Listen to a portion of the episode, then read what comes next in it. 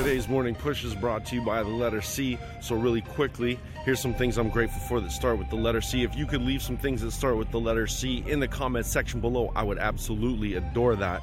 Uh, me, definitely grateful for my GFF, my girlfriend forever, Christina, my sister Cara. I'm grateful for the coffee that I'm drinking right now in my car. I did use that one the other day for automobile though. And I'm also thankful for the cash I'm about to get today because it's payday.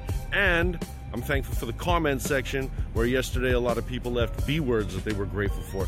So I'm just really appreciative of all that. And let me tell you how the alphabet in three days has changed my life. Usually I get up and I come to work and I'm stewing about whatever stress is going on in my life. But now I'm getting up and I'm thinking about, you know, today gratitude that starts with the letter C so that I can give you guys a good morning post. And I feel great because I'm thinking about things I've been grateful for all morning. Anyways, that's my morning. I love you, but I don't gotta like you.